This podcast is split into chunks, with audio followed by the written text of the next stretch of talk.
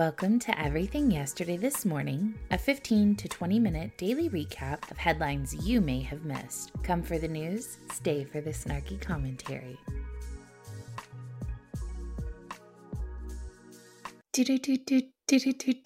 Good morning, and welcome to Monday's edition of Everything Yesterday This Morning. I'm your host, literally Heather. The House on Friday passed a stopgap funding measure to keep the federal government open until at least mid December, so that all the people who will be losing their jobs post November election will get one more shot to pass another frivolous bunch of bullshit before they're replaced. The measure was approved by a 232 to 193 margin with a majority Democratic vote. The approval came a day after the Senate passed the same resolution in a down to the wire vote. President Joe Biden signed it into law on Friday. If the resolution had not been passed, the government would have to shut down due to Friday evening's deadline for approval for the upcoming federal budget. And that would have just been tragic, wouldn't it? Funding in the resolution includes approximately $12 billion in emergency aid for Ukraine. 18.8 billion for the FEMA disaster relief fund and 1 billion dollars for heating and utility assistance. The bill, which will fund the government until December 16th, needed to pass before negotiations for the final 2023 budget could continue. Quote, while I'm disappointed that we could not complete full appropriations this month, I'm glad we were able to include key funding provisions in this continuing resolution that address address critical needs. What critical needs? Ukraine's critical needs?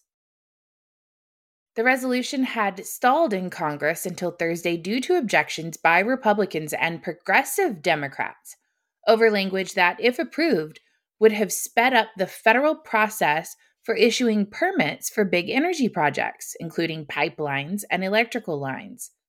The bill moved forward after Chuck Schumer agreed to strike the language. I'm actually kind of confused by this. Isn't speeding up federal approval process for permit issuance a good thing? Like, hand these bad boys out like candy and move us into a mass production country again.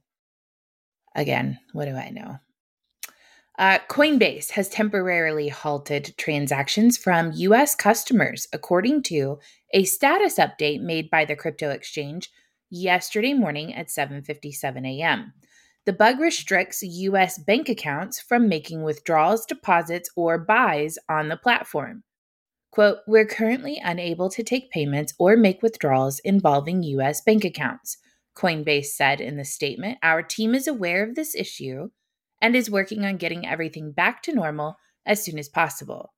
Coinbase released two subsequent updates that the issue was being investigated an hour after the first notice, at 823, the exchange said issue with transactions has been identified and a fix is being implemented. Customers can still use debit cards or PayPal to buy crypto during the downtime, according to the statement. Coinbase did not respond to this article's request for comment, but the issue was not the only problem in the broader crypto ecosystem. Solana suffered what is called a major outage, that lasted more than six hours, according to its website. It's my understanding that trading, buying, and storing your crypto on a non KYC exchange is the way to avoid problems like this. I don't know. I'm not a crypto bro expert. I just know that it circumvents the central banks and they don't like it at all. And they seem a little desperate to maintain control and power. Um, in a new moment of what the hell were they thinking, scientists have managed to turn one of the deadliest insects into a vaccine delivery system. A clinical trial for a system meant to use mosquitoes to deliver vaccines has been underway in the United Kingdom. The findings of the trial have been published in Science Translational Medicine. According to the paper, scientists were able to genetically modify parasites to deliver malaria vaccines through mosquito bites. It's an intriguing proposition to use mosquitoes to deliver vaccines. It sounds horrific on paper, and it looks even more horrific when you see the photos featured in the report. That is in the description if you feel like looking at that. Okay, those photos that are in the original report show the results of trial participants being bitten hundreds of times. To get the desired effect of the mosquitoes delivering the vaccine, scientists loaded them with genetically modified parasites known as Plasmodium falciparum. In the past, scientists have tried to do something similar. However, this is the first time CRISPR has been used to accomplish it. The result is basically 1,000 small flying syringes, and based on the photos, it looks exactly like that. One image shows a participant's arm wholly covered in welts from the mosquito bites they suffered. The biggest problem with using mosquitoes to deliver vaccines for malaria is its effectiveness. According to the study's result, 14 of 26 pers- participants who were exposed to malaria contracted the illness. That means the mosquito vaccine delivery system is only around 50% effective. But that doesn't mean it was a failure, it just means that improvements need to be made. It's also important to realize that scientists don't intend to release swarms of genetically modified mosquitoes either. Sure, of course they don't. Instead, they want to use the mosquitoes to deliver vaccines in a more controlled fashion what you how do you, what controlled fashion? You want people to come in and get bit by a bunch of mosquitoes rather than just be given a shot in the arm if they're voluntarily there anyway? Yeah that makes total sense.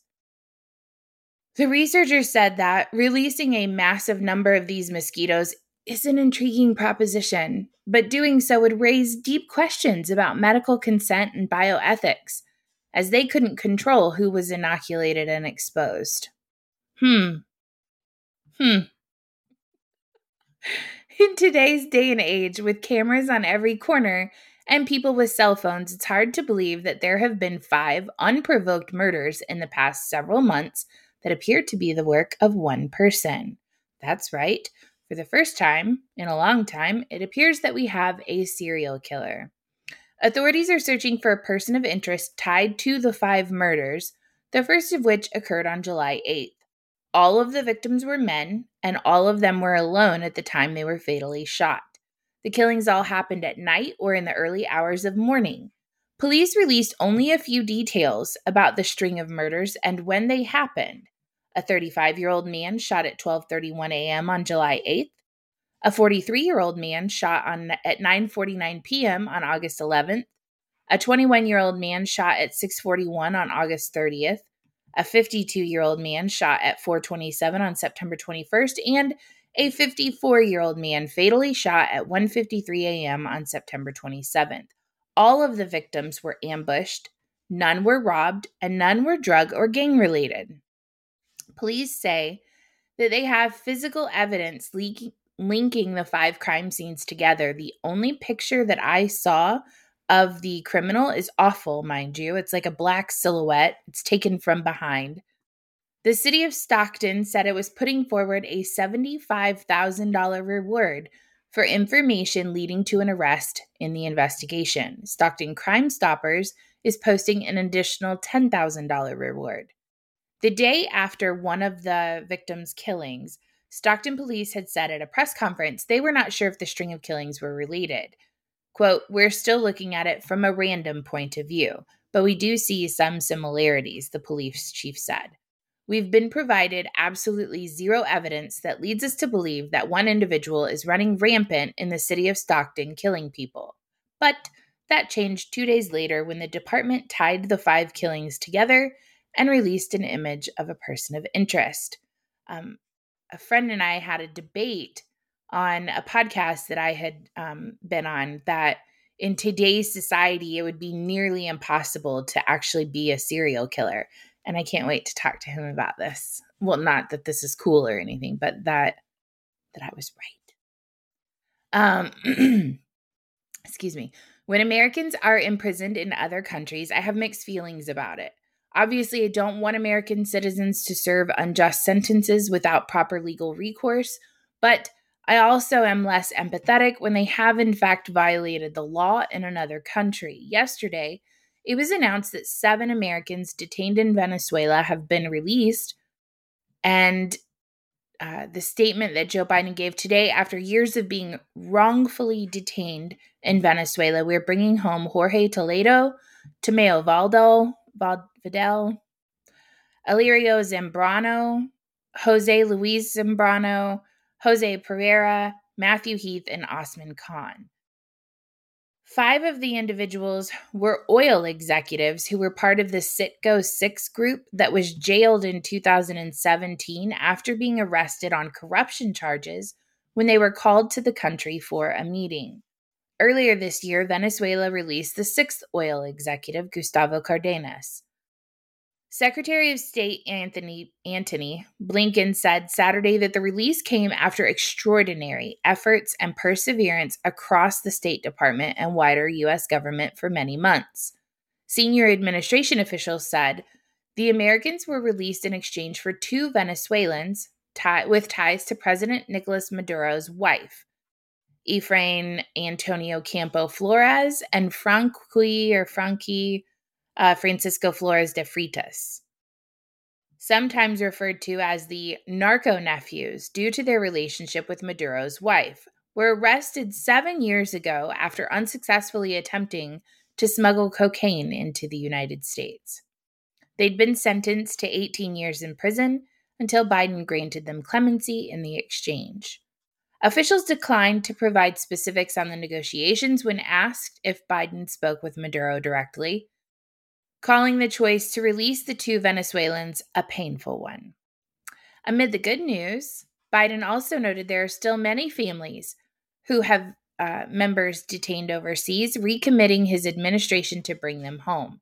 The Biden administration has been under pressure for months to bring home the WNBA star Brittney Griner and former Marine Paul Whelan both of whom are being detained in Russia. Griner was arrested in February on drug charges and sentenced to nine years in prison. Whelan has been detained in Russia since December of 2018 on espionage charges that his family says were trumped up.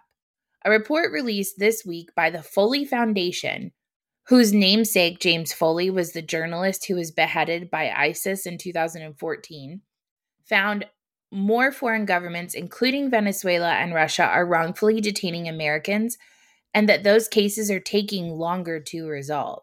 The report said nearly half of the U.S. nationals still held hostage have been held for more than five years. While the number of U.S. nationals taken hostage has decreased over the last 11 years, many of those cases are not being resolved. It also notes that the number of U.S. nationals who continue to be wrongfully held by foreign governments has increased by 580% over the last decade. The language wrongfully held is interesting to me. I wonder if we just start talking about all of the wrongfully held people here in the United States. This country imprisons its own citizens with impunity and zeal, the likes of which I've never seen, often over nonviolent crimes like possession of marijuana. And yet, we want to constantly talk about citizens in foreign countries being wrongfully held after they commit crimes. It's odd to me. While the people of Iran are bringing in a revolution, the country of Iran is singing Bitch Better Have My Money as they await the release of $7 billion in funds frozen abroad after they allowed an Iranian American to leave the country and released his son from detention. Baquer Namazi is was permitted he was 85 years old. He was permitted to leave iran for medical treatment abroad and his son siamak was released from detention in tehran on saturday. With the finalization of negotiations between iran and the united states to release the prisoners of both countries $7 billion of iran's blocked resources will be released queue up those planes with pallets of cash in an unusually obvious case of deja vu.